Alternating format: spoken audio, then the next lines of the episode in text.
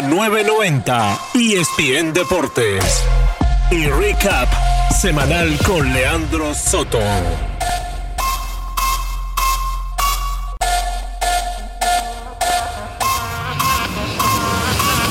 Resumen semanal. Muy buenos días, queridos amigos del deporte. Muy buenos días, amigos del baloncesto, del béisbol, del fútbol, del tenis, del polo sobre caballo. Arriba, amigos que le gustan los deportes en la 990 y es bien deportes. Yo soy Leandro Soto, quien les habla, ya listo para llevarles esta semana deportiva, resumirla todo en este programa de 11 a 12 de la mañana hoy sábado 3 de agosto de este 2019. Ya estamos listos entonces para escuchar los audios de Fernando Arriaza, de Broderick Serpa, de Ricardo Montes y así tratar de resumir todo lo que aconteció en una semana, queridos amigos, donde vamos a hablar de fútbol, también de béisbol, pero particularmente de los cambios que se hicieron en esta semana, que se efectuaron esta semana, quiénes ganaron, quiénes perdieron. Analizaremos también en las voces de los talentos de la 990. Eh, cómo le fue a los Marlins, qué debieron hacer, qué hicieron, qué no debieron hacer. Vamos a estar eh, analizando todo eso a través de la 990 y en este su recap semanal. Como siempre, recordándole las redes sociales, arroba sotoleandro-bajo. Ahí puede seguirme tanto en el Instagram como en el Twitter, arroba ESPN Deportes 990 es el Instagram de la estación y arroba 990 ESPN Deportes sería el Twitter de nuestra emisora.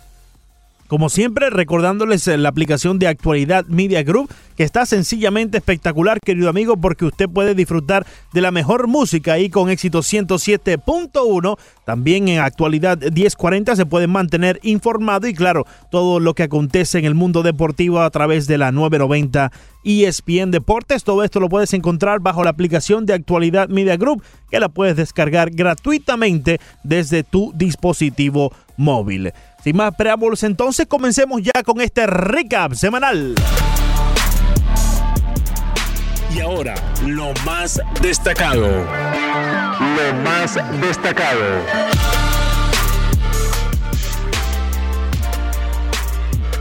Y como ya les decía, en una semana donde estuvo repleta de cambios en las grandes ligas, donde pensábamos que iba a estar mucho más movido este periodo de cambios al comienzo de este mes pasado de, julio, ahora que estamos ya entrando en agosto, porque como ya después del 31 de, de, julio no se podía efectuar ningún otro cambio, pues decíamos, los equipos se van a empezar a, a, activar en los mercados de cambios mucho más temprano en este periodo para así poder estar listos cuando ya llegue eh, la fecha límite que es a las, a las 4 de la tarde, es ese 31 de julio. Y no fue así, estuvo bastante calmado al principio, quizás el, el cambio más importante que vimos fue el cambio de los Yankees de Nueva York, donde adquirieron a Edwin Encarnación de los eh, Marineros de Seattle.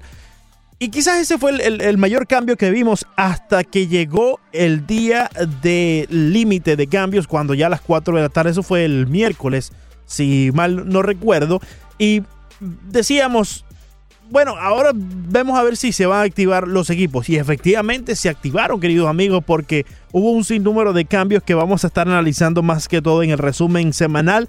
Pero el más destacado es el de los Astros de Houston, y eso es a mi pensar, porque adquirieron a Usad Greinke que les va a ayudar de cara a una postemporada y de por sí creo que ya los pone como favoritos hacia la Serie Mundial. Yo lo decía durante esta semana, pienso que la Serie Mundial vuelve a ser los Dodgers de Los Ángeles y los Astros de Houston, una revancha eh, en ese lado, pero si hay un equipo que yo lo puedo poner como el caballo negro, que puede dar la mayor sorpresa, es el de los Bravos de Atlanta. Si los Bravos de Atlanta se le incorporan en el camino a los Dodgers de Los Ángeles, creo que pudiéramos ver a los Bravos de Atlanta de nuevo en una serie mundial y esta vez ante los Astros de Houston. Así que por ahora lo más destacado en esta semana en el periodo de cambios, los Astros de Houston adquiriendo a Zach Greinke. Pero esto también surge y, esto es una, una pregunta que todos están haciendo en las redes sociales. ¿Van a tener los Astros de Houston suficiente dinero para firmar a Garrett Cole en esta temporada muerta después de la temporada 2019? Amanecerá y veremos, pero con ese contrato de Zach Greinke, que es multimillonario, pues eh, se pone un poco difícil económicamente para el equipo de Houston. Su opinión en las redes. En las redes.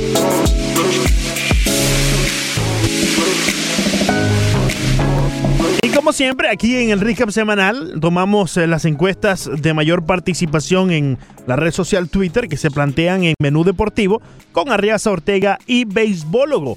Hoy también vamos a incorporar la opinión de Ricardo Montes de Oca que nos plantea la encuesta y luego da su opinión de esta manera. ¿Considera usted que los indios son ahora más fuertes tras el cambio mediante el cual se dieron a Trevor Bauer y adquirieron a Yaciel Puig, a Frank Mil Reyes y a tres prospectos? Si solamente dos opciones, sí o no. ¿Son más fuertes los indios hoy que ayer? Sí o no. Arroba 990 y ESPN Deportes. ¿Sí o no?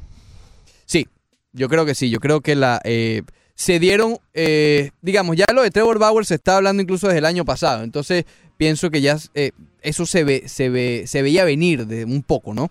Se dieron un poco de profundidad en el picheo, pero reforzaron mucho las carencias que tenían en la ofensiva. Entonces creo, yo sí considero que los indios hoy son mejor equipo que los que eran ayer. Y estoy en el mismo eh, lado de lo que menciona Ricardo Montes de Oca y creo que también Fernando Arreaz y Broderick Serpe, que lo vamos a escuchar a continuación, están también eh, de ese lado, del lado del sí. Y es que los indios de Cleveland salieron de un problema enorme en Trevor Bowers. Ya se le estaba eh, expirando el contrato a Trevor Bowers. Ya al final de esta campaña tenían que firmarlo. Eh, creo que le queda el año que viene y después tiene que ir a firma. El año que viene sería un año de arbitraje para Trevor Bauer. Pero Trevor Bauer desde hace unos años atrás, por su forma de ser, su carácter, eh, ya estaba causando ciertos problemas dentro de la organización de los indios de Cleveland. Y Terry Francona, que lo mencionó en un podcast en inglés con Buster Oney en Baseball Tonight de ESPN, mencionó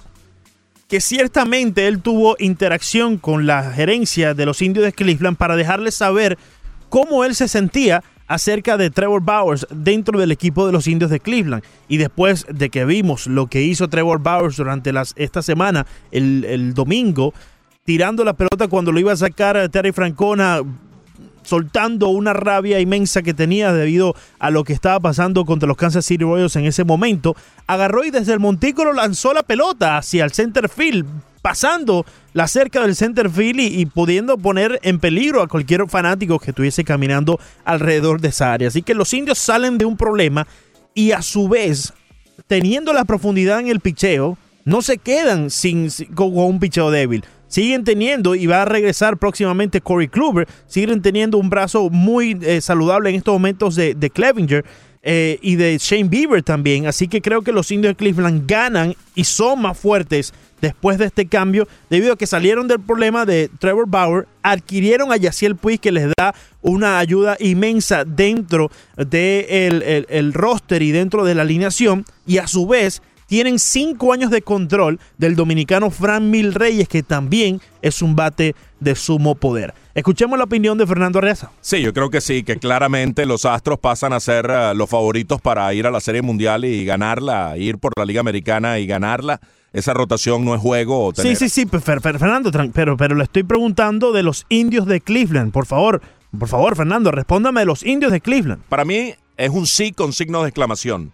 Para mí es uh, una jugada maestra, una transacción brillante de Chris Antonetti, el gerente general, el eh, presidente, vicepresidente de operaciones de béisbol de los indios de Cleveland, Chris Antonetti.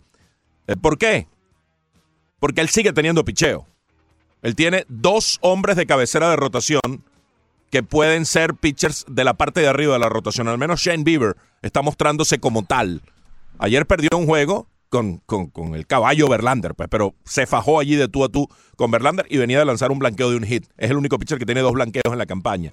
Shane Bieber y el récord global es muy, muy bueno. Shane Bieber que ganó el MVP en el Juego de las Estrellas, así que otro mérito más para el, derecho de los indios de Cleveland. Broderick, Cuéntame de los indios. Sí, eh, es una de las grandes ventajas que tienen hacer estos cambios a tres bandas, que tú puedes terminar sacando muchísimo provecho de la salida de un solo jugador al que quien va a recibirlo eh, no tiene con qué, con qué em, poder canjearlo directamente.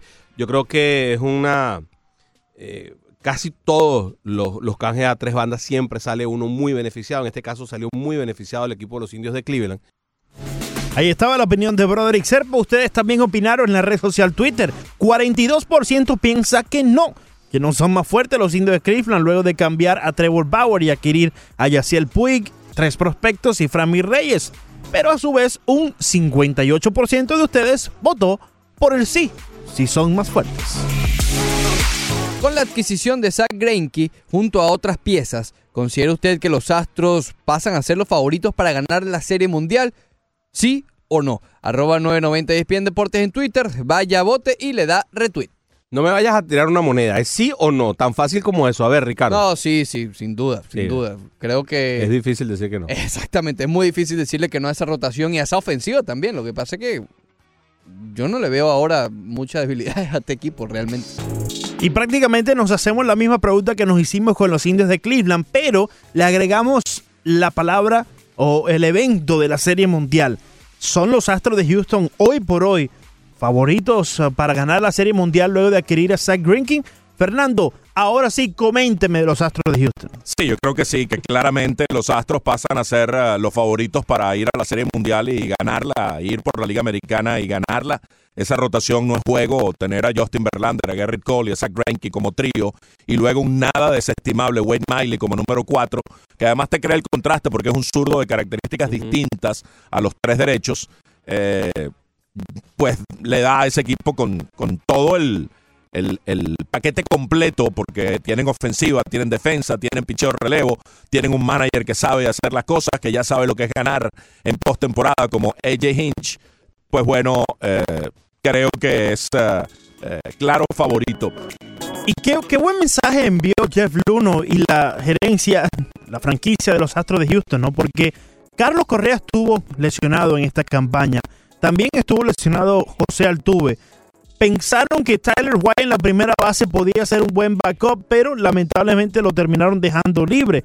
Habían tenido problemas en la rotación porque Brad Pickett salió eh, y estuvo lesionado. A su vez, no contaron este año con Lance McCullers y Colin McHugh no ha sido el Colin McHugh que fue en el 2017 cuando ganaron la Serie Mundial. Claro, tienes la fortaleza de tener un Justin Verlander y un Garrett Cole que han estado en la delantera de esa eh, rotación de picheo todo el año. A su vez, le agregaron Wade Miley, que ya venía bien de un año 2018 jugando con los Brewers de Milwaukee en la postemporada. Los Astros estaban sólidos hasta este momento porque regresó Altuve, regresó Correa y ambos estaban ya tomando su curso. Incluso Altuve subió su averaje de 234 que lo tenía allá por encima de 300. Se está haciendo el trabajo.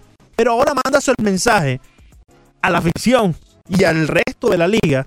Oye, tráeme a Zach Greinke los Arizona Diamondbacks. No me importa cuánto tengamos que pagarle. Esta es la pieza que nos va a hacer campeones de nuevo.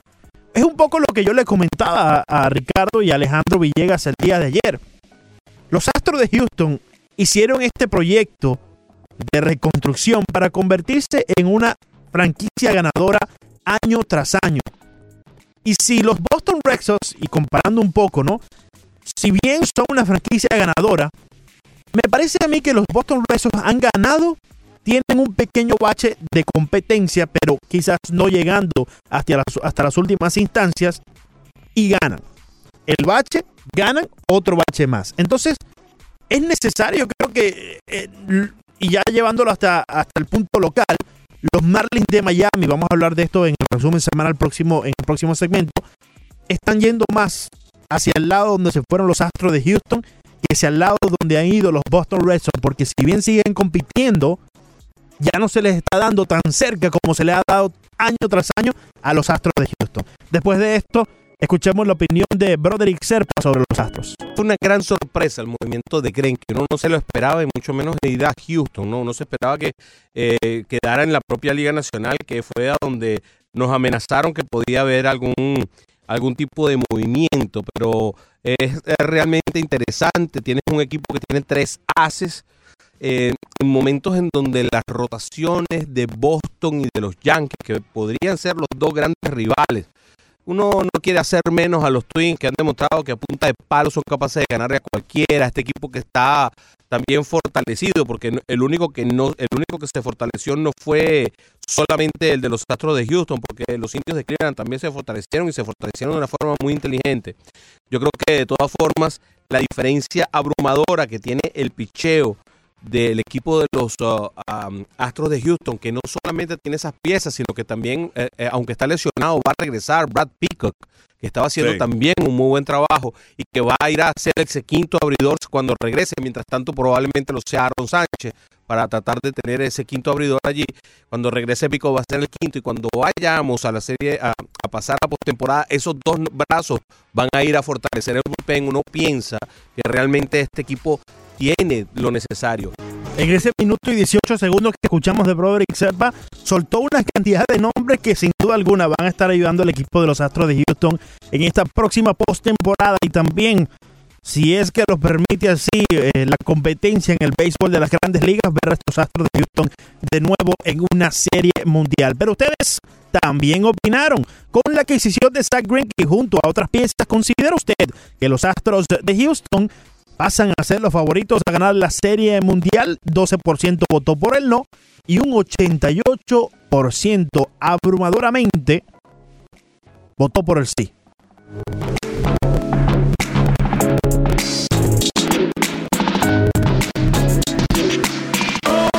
Háblame, Leandro Soto. ¿Y cómo van? Claro que sí, ya vamos a contarles entonces cómo van estos últimos minutos que nos restan de este primer segmento en eh, la 990 ESPN Deportes en este Tour Recap semanal. Los Marlins de Miami, el equipo de la ciudad esta semana ganó tres partidos. Fueron derrotados dos veces en dos ocasiones, anotaron 26 carreras y permitieron 20. Siempre hacemos este análisis, siempre sacamos eh, el número de carreras que anotaron los Marlins y las carreras que permitieron, porque eso nos ayuda a saber el balance de toda la temporada, semana tras semana, de los Miami Marlins, que al principio de la temporada permitían 40 y anotaban 5, 6. Ya han mejorado mucho ese rango ahí entre los Marlins de Miami, las carreras anotadas y las permitidas. Hoy los Marlins de Miami estarán en Tampa Bay con los Rays a las 6 y 10 de la tarde.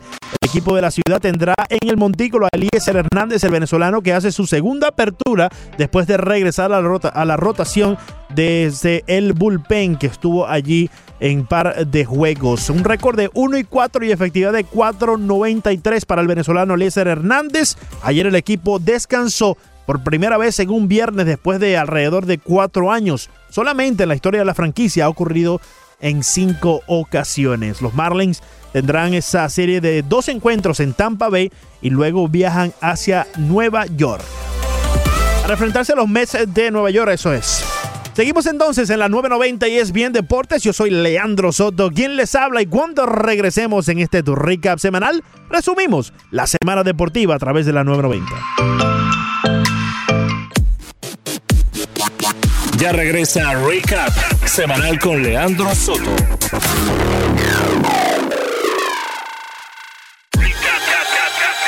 Estás escuchando Recap semanal con Leandro Soto. A través de la 990 ESPN Deportes. Así es, continuamos.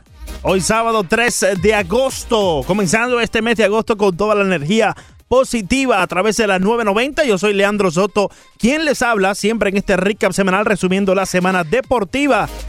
Con las voces de Fernando Arriaza, Broderick Serpa, también escuchamos a Ricardo Montes de Oca, el Ross Deportivo, Menú Deportivo. En esta edición del recap semanal, en el próximo segmento, escuchamos a los protagonistas. En la voz del atleta tendremos a Nelson Cruz, el dominicano, también el boricua José Berrios y también al boricua Eddie Rosario, que nos viene a hablar en su, su buena mezcla que tiene entre el béisbol de la vieja escuela y el béisbol de esta nueva escuela que se está inclinando más por el cuadrangular. José Berrios obviamente nos viene a hablar sobre su temporada con los Twins de Minnesota. Y Nelson Cruz, no sé si ustedes recuerdan, hace alrededor de mes, mes y medio, en el Ross Deportivo nosotros eh, hablábamos sobre Nelson Cruz y un tweet que él puso sobre que él le gustaría que las grandes ligas acortara la temporada de 162 partidos. ¿A qué se debió ese comentario? Nelson Cruz nos comenta al, eh, en el próximo segmento en La Voz del Atleta. Pero antes, continuamos y ahora sí, vamos a resumir la semana deportiva en este...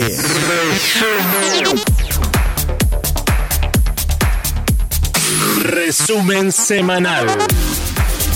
En este resumen semanal empezamos con el fútbol, porque James Rodríguez, según eh, Roberto Antolín, quien estuvo con nosotros en el Rose Deportivo el lunes, se queda en el Real Madrid. Pero en este audio no solamente vamos a escuchar esa confirmación de Roberto Antolín, sino que también escucharemos un posible reemplazo que el Real Madrid le tiene a Zidane. No entiendo, escuchemos a ver. James Rodríguez se queda en el Real Madrid. Ya es oficial que James, salvo sorpresa de última hora, que venga un equipo a por él y, y- y evidentemente al colombiano le convenga jugar en ese equipo, formará parte del Real Madrid en esta nueva temporada. Y Roberto, ¿y qué, qué, qué plan habría con James? Es decir, ¿dónde va a jugar? ¿Cómo va a ser la relación con Zidane? Es decir, ¿va, ¿el Madrid planea tenerlo como profundidades de la banca o alternarlo, retrasarlo un poco al mediocampo, cambiarle el esquema, eh, eh, digamos, un 4-4-2? ¿Qué sé yo? ¿Cuál es el plan con James Rodríguez entonces ahora sabiendo que se queda? Bueno, yo tengo claro lo que va a suceder esta temporada, porque o el Real Madrid, de acá a que acabe el mercado, hace mínimo dos fichajes de relumbrón, uno en ataque y otro en el centro del campo, que cambie o modifique el panorama, o si no, no va a haber ningún problema con James Rodríguez, porque en el mes de septiembre-octubre Zidane va a ser destituido como entrenador del Real Madrid y el futuro entrenador será Raúl González. Lo tengo clarísimo, va a durar más James Rodríguez que Zidane en el banquillo, Mm. porque a día de hoy en España las críticas son muy duras contra el técnico francés, porque esa revolución que se anunciaba el año pasado no existe, porque los jugadores que se han ido del Real Madrid son jugadores que estaban cedidos en otros clubes, que no tuvieron culpa de la tempor- temporada desastrosa que hizo el Real Madrid, Y aquí eso lo escucharon en el Ross Deportivo a través de las 990. Y claro, eh, yo, no, yo no veo, y, y con respeto al comentario de, del Antolín, de Roberto Antolín, directamente desde España, por cierto, yo no veo que Real Madrid salga en el mes de septiembre, noviembre de Sidán, pero si las cosas van mal, el Real Madrid ya tiene reemplazo y ya tiene un plan B. ¿Se trata de quién, Roberto Antolín? Escuchen. Raúl, un técnico sin experiencia, está en el Real Madrid Castilla. Mm. Florentino Pérez ha puesto estratégicamente a Raúl González en el caso de que la temporada se tuerce y que tenga que destituir a Sirán como un segundo escudo. Raúl González para la afición del Real Madrid y para el madridismo es un símbolo, es un dios. Y, y es evidente que en, que en caso de que la temporada comience igual que la pretemporada, porque los síntomas no son buenos, Raúl González va a ser entrenador de Madrid. Eso es evidente, es un hecho, como lo fue Zidane cuando tuvo que destituir a Rafa Benítez. Y el Real Madrid se ha encontrado en esta temporada muerta, en esta temporada de fichajes, buscando un reemplazo por si falla Zinedine Zidane, a su vez firmando un sinnúmero de jugadores que ahora no saben dónde poner a quién. Ahora, James Rodríguez, si bien al principio de la, de- de la semana pensábamos que se quedaba en el Real Madrid, ya para el final de esta semana ya sabíamos que quizás James Rodríguez pudiese salir del Real Madrid. O sea, el mercado se ha movido de una manera para este equipo de Real Madrid que no les beneficia. ¿Y por qué? Por esto que nos comenta Broderick Serpa. Te voy a, dar un vaticinio para esta temporada de la liga, para la liga. Este equipo del Atlético de Madrid va a jugar de una manera diferente y el Cholo Simeone nos va a enseñar un fútbol que hasta ahora no nos había enseñado, dada la profusión de jugadores que van hacia adelante dentro del equipo eh, del Atlético, a diferencia de otras temporadas en donde tenía él, se sentía con una mejor defensa encabezada por Diego Godín. Yo creo que este equipo va a jugar de una manera completamente diferente, no va a ser tan, tan Defensivo. conservador ni defensivo. Pues claro, este es el grave problema que tiene el Real Madrid de frente. Y es que eh, se han esforzado tanto en tapar un hueco que prácticamente no han podido cubrir. Y a su vez hay equipos tal como el Atlético de Madrid que se van a aprovechar de esa incertidumbre del equipo blanco y ahora sí van a salir con toda. Porque ¿qué es lo que le quitaba al, Atleti- al Atlético de Madrid antes de salir con toda tal como un Real Madrid como lo hicieron el domingo que perdieron 7 a 3? En un juego de pretemporada bien, pero 7 a 3 contra el Atlético de Madrid, un claro rival tuyo de la liga, donde si ibas a salir tenías que salir con el mismo planteamiento que debes de salir durante la temporada, porque es así como empiezas a, a- probar tus fichas, ¿no? Tu, tu, tu, eh, tu estrategia de juego. No pudiste contra ellos 7 a 3. Ellos se van a aprovechar de que tú estás en una incertidumbre, el Real Madrid, buscando respuestas y ellos ya tienen su equipo. Claro, con, la, con eh, quitándole a eh, Griezmann, quitándole a Godín también que se retiró, ok. Pero yo los veo hoy por hoy quizás un poco más determinados, ya tienen un norte, mientras que Real Madrid, la brújula, está dando vueltas. Pasamos al béisbol de las grandes ligas. Vamos a hablar de los cambios que efectuaron los Miami Marlins en esta temporada de cambios, en este periodo de cambios antes de la fecha límite. Eh, límite y la primer, el primer cambio que hicieron fue con los Twins de Minnesota, enviando a Sergio Romos y recibieron a Ledwin Díaz. Fernando Arreaza nos comenta acerca del balance que trae Díaz. Ledwin Díaz, la, la organización eh, de los Marlins le tenía el ojo puesto a este muchacho dominicano de 22 años que está poniendo grandes números en esta temporada, está teniendo un año de despegue, luego de, digamos, algunas temporadas lentas, las primeras en su carrera cuando firmó desde 2014, pero este año despegó y está teniendo un año realmente soberbio. Es un primera base de poder que llena las necesidades de, de, los Marlins, porque además es bateador uh, zurdo. 19 honrones, 62 remolcadas, 294 de promedio, 336 de porcentaje de envasado, casi 900 de OPS y una buena cuota de, de extra bases. Pareciera que, que, es un muy buen cambio para seguir engrosando esas uh, granjas y ahora ya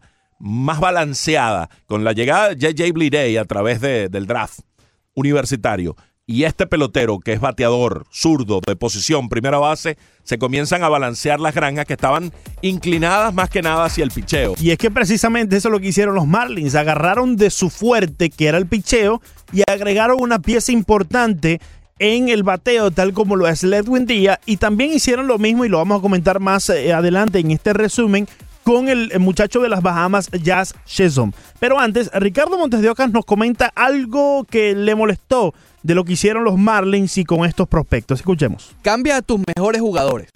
Aquí obviamente eh, hablamos de Osuna, Stanton y eso. Por prospectos. Y cuando el prospecto ya se hace jugador, lo cambiamos por otro prospecto.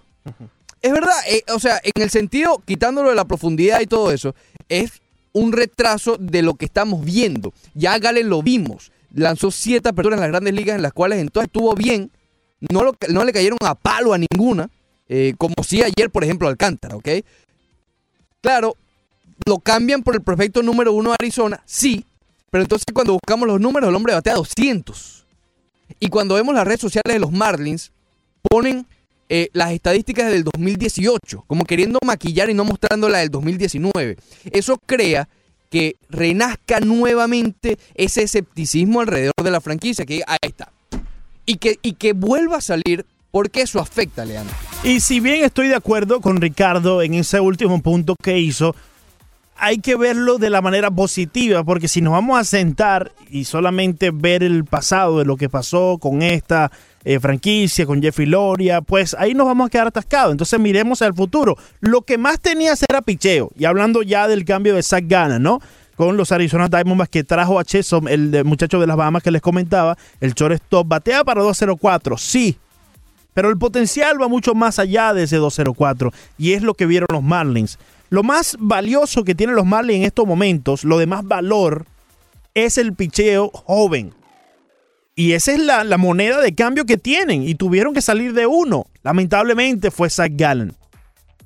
Lo envías hacia los Diamondbacks y a su vez recibes a uno de los mejores prospectos, más allá de su bateo eh, de 204, eso verás de bateo 204. Está recibiendo uno de los mejores prospectos. Eh, dentro del shortstop, en una posición que te hace falta la profundidad. Pero escuchemos ahora a Montes de Oca. Aquí nos están agarrando muchachos para el 2025. Este muchacho, según MLB Pailan, está proyectado a llegar a las grandes ligas en el 2020. Tiene 22 años. Sabemos que ya esa es la edad más o menos que empiezan a llegar a las grandes ligas los bateadores de posición. Con los pitchers se pueden tomar un poquito más de tiempo, 24, 25. Eh, pero 22 años, ya te estoy diciendo, el año que viene creo que vamos a ver a muchos de los prospectos que hemos venido conversando en las últimas temporadas. Lewin Díaz ingresa allí y San Díaz sabemos que lo vamos a ver en los próximos días. Cuidado con Sisto Sánchez. Eh, bueno, entonces, ¿quién te entiende, Montesol? No entiendo. De un lado dice que cambias un prospecto que está listo y adquieres uno que tenemos que esperar, pero a su vez me dice que ya están adquiriendo otros que están listos. Entonces no te entiendo, Montes de Oca. No te enti- Yo trato de entenderte, querido amigo, pero no, no entiendo, no entiendo. Creo que Brother y Serpa les dio exactamente al clavo eh, en este audio que vamos a escuchar a continuación. Una de las cosas que me gustó fue que fueron consistentes con lo que sabemos que falta. Tres bateadores de poder zurdos. O sea que no, no fue que hubo ningún invento, sino que buscaron afuera lo que en las granjas no había, consiguieron tres jugadores de posición, tres zurdos, tres bateadores que se supone que son bateadores de poder. Efectivamente, mi querido amigo. Gracias, Brodri, por entender. Eso es lo que hicieron los Marlins. Más allá de. yo no quiero que me vean aquí como si yo estoy eh, eh, justificando a los Marlins. Yo entiendo y comprendo el punto de Ricardo Montes de Oca, donde él dice que estás entregando ya una pieza que está lista, que se estaba comprobando en grandes ligas. Lo entiendo. Y a mí quizás me hubiese gustado que Zach Gallen permaneciera aquí con los Marlins. Y a su vez, cuando vi el cambio y fui a ver los números del muchacho, eh, Jazz me di cuenta que batea para 204 y me dije, caramba, pero ¿qué hicieron los Marlins?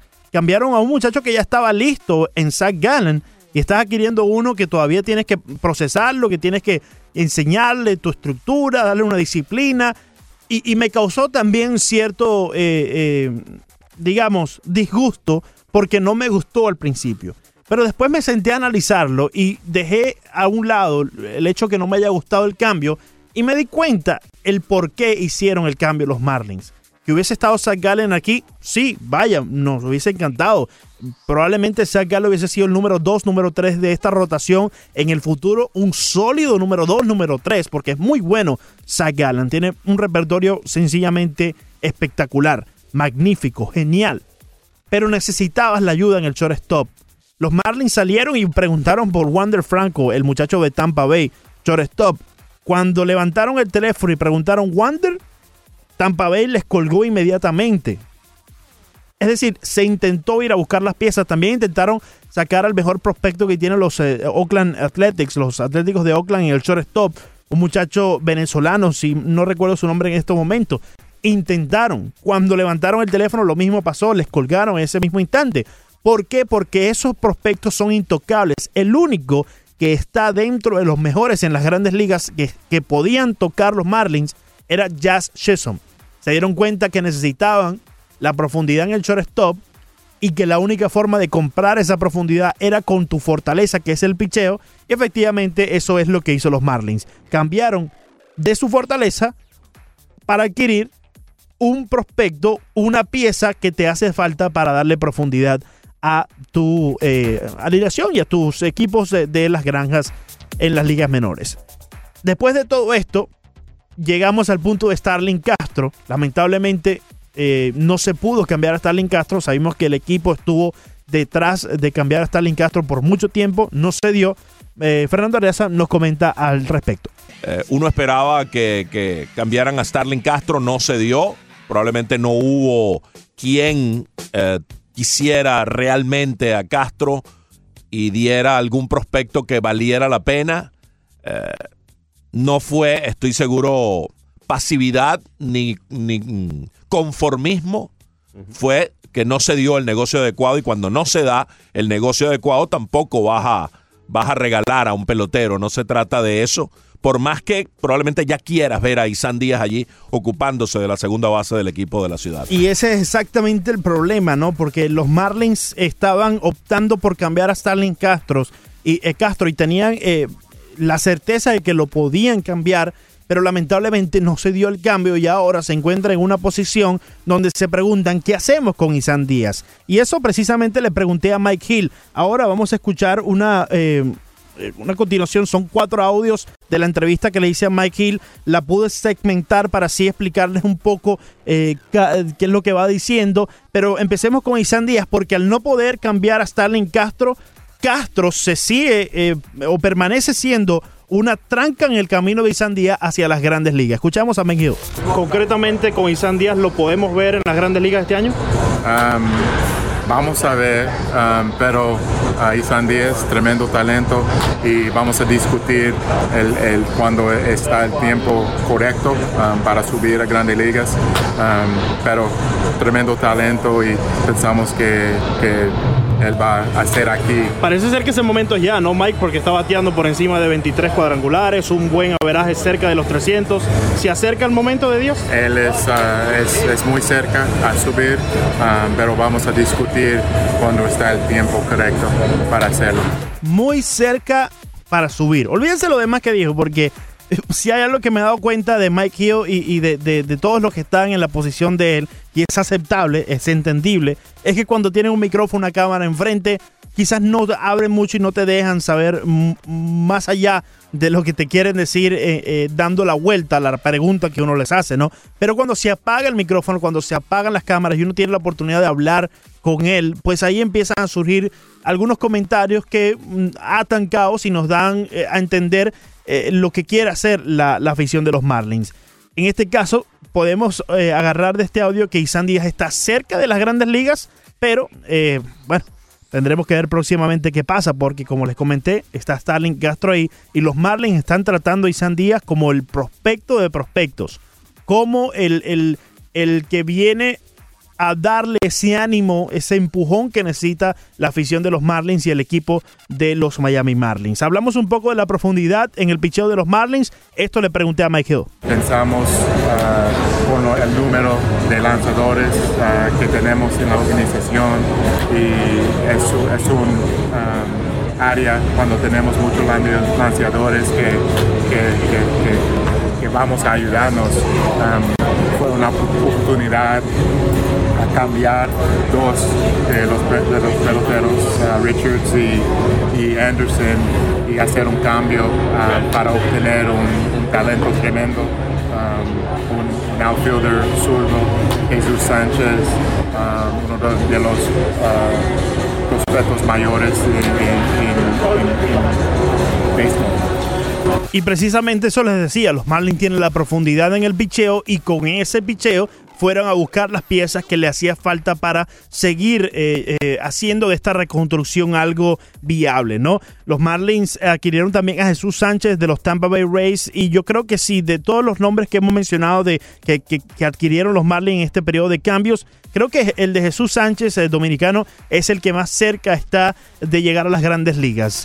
Escuchemos ahora a eh, Mike Hill porque yo le pregunté acerca de Jazz Chisholm y cuándo más o menos pudiese este prospecto llegar a las grandes ligas. Jazz Chisholm ah, tiene 21 años, ah, pero él está en doble A y ah, hay trabajo que necesitamos hacer ah, para mejorar y, y subir a grandes ligas, ah, pero pensamos que fue un área ah, y un pelotero de impacto ah, que fue tremendo talento y eh, estamos muy contentos a, hacer el, cambio para él y, pensamos que él va a ayudarnos por muchos años. Espérate un momentico, Mike Hill, porque aquí es donde yo tengo un inconveniente, estimado amigo. ¿Cómo que pelotero de impacto? Está bien que es un prospecto que está dentro de los mejores en el top 5 en el MLB Pipeline para llegar a las grandes ligas y en el shortstop es una de las mejores piezas. Está bien, lo entendemos. Pero, ¿cómo? Y, y- aquí es donde entraba mi incógnita, aquí es donde entraba mi duda. ¿Cómo podemos caracterizar a un prospecto que batea 204 en las ligas menores como un pelotero que va a rendir impacto cuando llegue a las grandes ligas? Esto le pregunté a Mike Hill, escuchemos a continuación. Y estamos de acuerdo con que los Marlins han mejorado mucho sus granjas, pero hablando concretamente de Jazz Ajá. ¿qué tanto impacto puede tener un pelotero que en estos momentos está bateando para 204 en AA? Um, con prospectos um, necesitamos ver el, el foto total y con él tenemos mucho, mucho talento, talento mayor que puede ser una estrella en grandes ligas y es nuestro trabajo, el, el- el trabajo de, de nuestros coaches en, en ligas menores a darle una rutina y una estructura um, que va a ayudar a él a mejorar y ser la estrella que, que puede ser. Cuando se apagó la cámara, Mike Hill me dejó saber y a, a mí y a todos los que estábamos ahí entrevistándolo para conocer un poco más de estos prospectos de los Marlins. Él, él nos dice que el equipo de los Arizona Diamondbacks no le había puesto una disciplina, una estructura, una rutina a este muchacho de Jazz Chisholm y por ende ellos piensan que por ahí es donde viene el, el- poco rendimiento de Jazz Chisholm en las ligas menores de los Arizona Diamondbacks.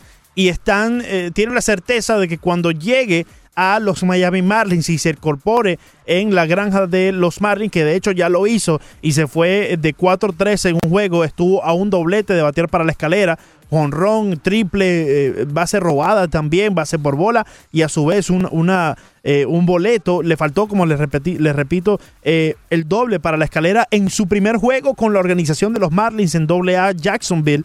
Eh, entonces los Marlins vieron más allá, vieron el foco entero, enfocaron todo a, a Jason, vieron el potencial, no solamente el 204 averaje que tuvo Josh Jason eh, en este comienzo del 2019 y ellos piensan que teniéndolo, ellos pueden darle esa estructura, pueden darle esa rutina, pueden darle ese plan de entrenamiento día a día para que él se convierta en un mejor pelotero. Esperemos que así sea porque eh, los fanáticos de los Marlins quieren ver este equipo ganar y están cansados de ver que llegan piezas importantes al equipo en las grandes ligas y los cambian. Lamentablemente ocurrió de nuevo con Zach Gallen. El equipo tiene una buena explicación del por qué lo hicieron pero ahora tiene que rendir tanto Josh Chisholm y también eh, el muchacho Zach Gallen allá en los Diamondbacks, ¿no? Porque si él no rinde, pues podríamos decir, ah, te lo dije, ahí estaba la cosa con Zach Gallen, ¿no? Amigos, continuamos entonces en este recap semanal. Yo soy Leandro Soto, quien les habla en la 990 ESPN Deportes. Hoy sábado 3 de agosto. A través de la 990 escuchamos a continuación en el próximo segmento al dominicano Nelson Cruz, a los boricuas José Berrios y Eddie Rosario. Todos de los mellizos de Minnesota quienes estuvieron en este Marlins Park esta semana en el Marlins Park para una serie contra los Miami Marlins. Continuamos en la 990 y es bien deportes. Yo soy Leandro Soto, quien les habla en este recap semanal.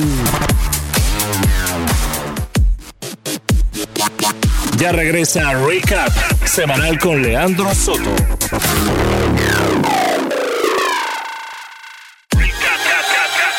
Estás escuchando Recap semanal con Leandro Soto.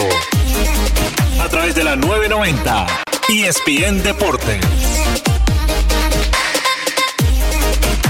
Así es, efectivamente regresamos a este tu recap semanal a través de la 990 ESPN Deportes. Yo soy Leandro Soto, quien les habla hoy sábado 3 de agosto, llevándoles el resumen deportivo. Ya tuvimos la oportunidad de, repasar las encuestas eh, que plantean en menú deportivo Fernando Arriaza y Broderick Serpa. Ya dimos el juego de los Marlins el día de hoy, cómo les ha ido durante esta semana. Eh, resumimos la semana deportiva hablando de fútbol. Llega, se va James Rodríguez del Real Madrid.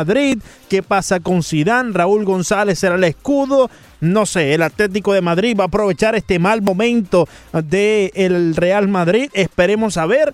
También hablamos del béisbol, de los cambios en las grandes ligas, los Astros de Houston, los Marlins de Miami, quienes se fortalecieron eh, saliendo de algunos eh, nombres que quizás serán eh, poco popular para el público, en el nombre particularmente de Zach Gallen, pero reciben otros prospectos. Y bueno, llegamos entonces a esta parte del programa que en verdad, tengo que serles sincero, este eh, probablemente uno de mis segmentos favoritos dentro del recap semanal, porque eh, a lo largo de las semanas, Ricardo Montes de Oca, Alejandro Villegas, eh, yo, eh, Fernando Arriaza también, Broderick Serpa, todos tratamos de ir al estadio de los Marlins, tratamos de ir a eventos para así poder tener estos audios y así entregárselos a ustedes, porque es importante conocer lo que piensan los atletas y después eh, divulgarlo a través de, de- de, en este caso, la 990 ESPN Deportes. Y comenzamos con Nelson Cruz. Nelson Cruz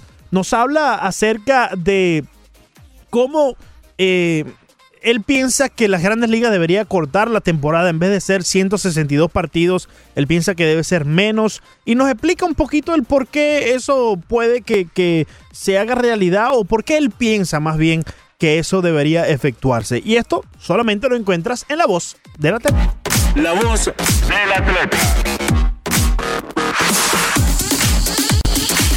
Así es, entonces escuchemos a Nelson Cruz en La Voz del Atleta, la 990 ESPN Deportes Recap semanal. Una temporada que después de una lesión viene surgiendo y has tenido muy buenos números. Háblanos un poco también acerca de este equipo de los Minnesota Twins, que parece ser se perfila muy bien para la postemporada. Bueno, sí, yo creo que eh, todo jugador, lo principal es salud y gracias a Dios después, después de la lesión, eh, como te mencionas, he tenido un, un buen desempeño, esperando en Dios que, que siga la salud y pueda seguir ayudando al equipo. Y como conjunto, bueno, estamos en la pelea, eso es lo importante y todos sabemos la importancia de cada partido, lo que significa y mantenernos enfocados en lo que podemos controlar, es ir y jugar un béisbol fuerte. Hace un tiempo atrás, alrededor de un mes, mes y medio, en tu cuenta de Twitter colocaste una, eh, un punto con los cuales muchos estuvieron de acuerdo. Entre los cambios del béisbol, eh, uno del cual tú estarías muy a favor sería de acortar la temporada de 162 partidos. ¿Nos puedes explicar un poco el porqué detrás de esos eh, detalles? Bueno, es un número de, ¿sabes? En realidad, eh, la cantidad de partidos tal vez eh, nos afectan a nosotros como jugador. Eh, y tal vez la fanaticada se sentiría un poquito más identificado eh, y vería mucho más interés en, en ir a participar en los juegos, ¿sabes? Es simplemente una opinión mía personal. Eh, no creo que debe significar mucho, pero eh, uno como jugador siente eh, la cantidad de partidos, y siente un poco de fatiga. Eh, Es un poco también quizás para estar más cerca de la familia, ¿no? Ya que a lo largo del año son seis meses que tienes que estar prácticamente internado con el equipo, ¿no? Bueno, eh, uno mayormente trata de, de- de tenerla cerca. Eh, los únicos lugares que uno no está con ellos cuando viaja en la ruta. Y hay ocasiones como en la, en la ruta, como por ejemplo en Miami, un día libre, uno siempre trata de estar con ellos. Eh, pero sí, es un buen punto también. Nelson, también te quería preguntar acerca de los demás cambios en las grandes ligas, ya para culminar aquí. Eh, ¿cuál- ¿Cuáles son tus opiniones acerca de, de las nuevas implementaciones, tal como eh, eh, cronometrar un poco mejor el juego, la zona de strike que ahora quiere ser un poco más electrónica? Un pelotero que lleva tanto tiempo en las grandes ligas, ya ha visto tanto, ¿cómo mira esos cambios? Bueno, en sentido general, yo creo que hay muchas cosas que han implementado que han sido positivas para el juego. Eh, el caso de, de la repetición en la base, lo de los honrones. Eh, en definitiva, tú quieres ver que la jugada se den correcta y, y, y de esa forma no hay por qué criticar al umpire, ¿sabes? Porque no, no, nunca va a haber crítica porque siempre eh, va a tomar la decisión correcta viendo la repetición. Nelson, eh, ¿has notado algún cambio dentro de la pelota en el béisbol? Tanto tiempo que llevas conectando cuadrangulares, esta temporada lo has hecho también. ¿Se nota un cambio? Bueno, en realidad no, yo no, yo no toco la pelota, yo la bateo. eh. Al, al batearla, al batearla. Bueno, en realidad no. Yo creo que de mi parte ya la siento igual. Eh, pero yo creo que también los jugadores se han fortalecido más. La corpulencia de los jugadores es mucho mejor. Y tam- como los pitchers lanzan más duro, yo creo que, hay que menos, tú, tú no tienes que hacer tanto swing para que la bola salga. ¿Cómo ves las oportunidades eh, del equipo de los Minnesota Twins? Eh, se perfilan muy bien, como te mencioné al principio. Sí, muy buena. Yo creo que como conjunto, como te mencioné, sabemos la responsabilidad que tenemos y, y la importancia de cada partido. Y nuestro enfoque es controlar lo que podemos controlar, venir y jugar eh, duro. Ahí escuchaban Nelson Cruz entonces, eh, toleteros de los eh, Minnesota Twins, que por cierto se hacen llamar el Bomba Squad. Tienen unas camisetas que usan durante las prácticas de bateo que sencillamente hicieron eh, pensar a muchos, ¿no? La diferencia que hay entre el equipo de los Marlins y los Twins de Minnesota. Comenzando la serie de, y ya obviamente han pasado varios juegos después de eso, pero comenzando la serie aquí en el Marlins Park esta semana entre Twins y Marlins. Los Marlins entraban a la serie con 86 cuadrangulares conectados en la temporada 2019, siendo el último equipo en las grandes ligas en, esa, en ese renglón, ¿no? en esa eh, característica de últimos en cuadrangulares. Pero a su vez mirábamos al otro dugout y veíamos al equipo que más cuadrangulares ha conectado en la campaña, con 206 al momento de comenzar la serie ante los Miami Marlins. Así que vimos eh, eh, ambos lados de la moneda. Vimos el, o, mejor dicho, vimos ambos extremos. No vimos el que más tiene y el que menos tiene. Y claro, cuando tienes una alineación con Max Kepler, que es tu primer bate y tiene 30 cuadrangulares, Nelson Cruz. También tenemos que agregar ahí a, eh, Marwin González, que también conecta sus cuadrangulares. Miguel Sanó también conecta sus cuadrangulares, que está ahí. Y claro, que lo vamos a escuchar a continuación, Eddie Rosario, que tiene una buena mezcla entre el béisbol pequeño, ese béisbol caribe que roba bases, josea, un poco como eh, Javi Baez también, no quizás no tan superlativo, pero tiene esas características de que puede tocar una bola, pero a su vez te conecta más de 20 cuadrangulares en una temporada. A continuación escuchamos a el boricua Eddie Rosario, quien estuvo hablando con nosotros en el Marlins Park durante esta semana. Un clubhouse repleto de latinos. ¿Cómo es ese ambiente en, en- en el clubhouse? Es cómodo, es de parte y parte, de verdad que de los muchachos nos llevamos todos muy bien, este, como una familia y desde el principio este, estamos unidos y, y no hay diferencia este, con todo el mundo, es una familia y yo creo que se, se ha visto en el, en el terreno de juego. En tu juego, Eddie, puedes combinar muy bien el cuadrangular, pero también el juego pequeño. ¿Cómo has trabajado esa combinación para convertirte en un bateador tan consistente? Bueno, este, ya tengo más madurez, ya tengo más confianza en la liga. Este, a pasar de los años uno se siente más cómodo y creo que este, el equipo me está dando la confianza de que tengo un rol ahora mismo y es este, bater detrás de Nelson Cruz y, y- y ayudarlo a él y, y él ayudarme a mí en mejorar el equipo y tener una, tener una alineación fuerte de sur y derecho este, a mitad de, de la line. ¿Cómo puedes evaluar la labor que ha hecho el manager debutante Rocco Valdelli? ¿Cómo se ha acoplado a ustedes y ustedes a él? Este, Esto es de, de conocimiento, tienes que conocer las personas, él, él está aprendiendo a conocer nuestro juego, está aprendiendo a conocer en persona y, y es confianza, es como te expresa y, y- y aquí todos estamos aprendiéndole, un manager joven, este, su primer añito y creo que esto es un proceso y todos nos hemos adaptado muy bien. Eddie, ya para terminar, ¿qué evalúas? ¿Cómo ves? ¿Qué te, qué te sorprende más del béisbol boricua y todas las estrellas que estamos viendo en estos momentos en las grandes ligas de Puerto Rico? Es lo que hacía falta, es lo que hacía falta para el pueblo, de verdad que este, nosotros los boricuas lo que queremos es este, llevar nuestra bandera en el pecho y demostrarle que en Puerto Rico este, pueden salir grandes peloteros y lo que hemos logrado nosotros los, los- los boricuas que estamos en, en Grandes Ligas ahora mismo. ¿Serie mundial para los Minnesota Twins? Eso es lo más que deseo ahora mismo. Qué bien, ¿no? Que, que tenga claro Eddie Rosario, si no solo él, sino todo el clubhouse de los Twins de Minnesota, que eso es lo que más quieren, llegar a la Serie Mundial y ganarla. Escuchamos a José Berríos, quien estuvo también en el Marlins Park. Abrió curiosamente el pasado 27, día eh, del cumpleaños de José Fernández, el pitcher estelar cubano de los Miami Marlins, que se convirtió en parte de cada una de las familias del sur de la Florida. José Berríos en su momento fue comparado con José Fernández cuando él llegaba hacia las grandes ligas y estuvo lanzando curiosamente el día del cumpleaños de Joseito. Escuchemos a José Berríos aquí en la 990. Primero que todo, y simplemente en tus palabras, coméntanos cómo ha sido toda esta eh, roller coaster de, de temporada con los Minnesota Twins en la cual te ha ido muy bien. Eh, primero que nada, bien agradecido con Dios. En realidad estamos divirtiendo de una manera muy especial cada vez que salimos a jugar en el terreno de juego. Nos ha dado la oportunidad de jugar este deporte y pues estamos aprovechando el máximo.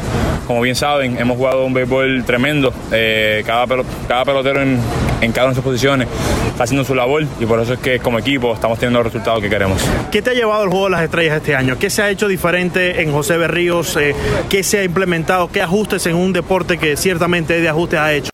Eh, entiendo que he sido, he, tra- he tratado de ser más o sea, consistente en mi, en, mi, en mi stuff, en cada uno de mis lanzamientos. Entiendo que esa ha sido la, la, la, la- mayor clave que he tenido. Tratar de fallar lo menos posible en cada, en cada picho de la recta, curva, el cambio.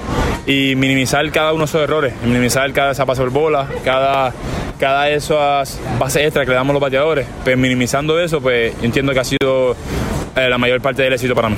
José, ¿cu- ¿cómo se mantiene ese nivel? Porque has venido mejorando temporada tras temporada y tú mismo tienes que exigirte más cada día, cada práctica que estás allá afuera. ¿Cómo lo haces? Eh, la realidad es que me preparo para siempre a lo mejor. Eh, quisiera qui- qui- o sea, quiero y quisiera ser uno de los mejores lanzadores en este nivel y pues a base de eso mi preparación, siempre día tras día, física y mentalmente con mi entrenador José Leonel.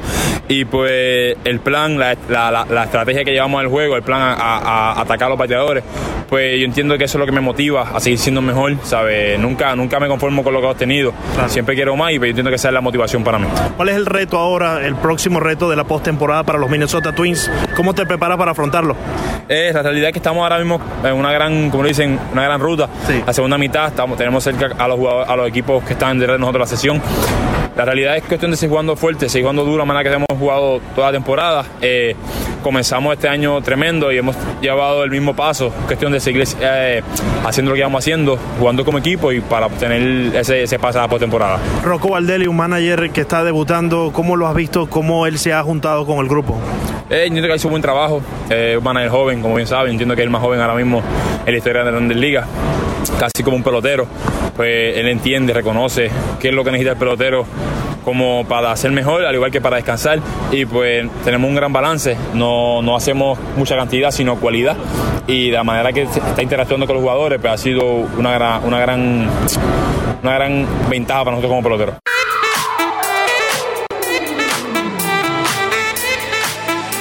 Recap.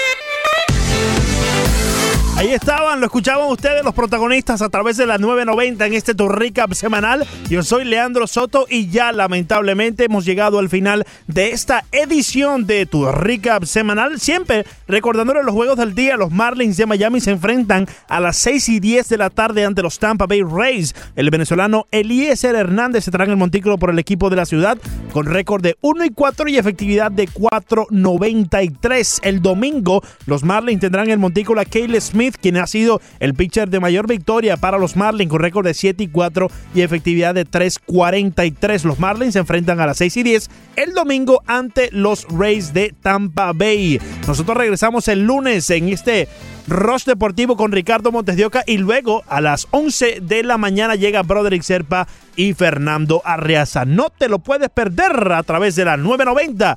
Nos despedimos, será hasta el lunes. Hasta la próxima.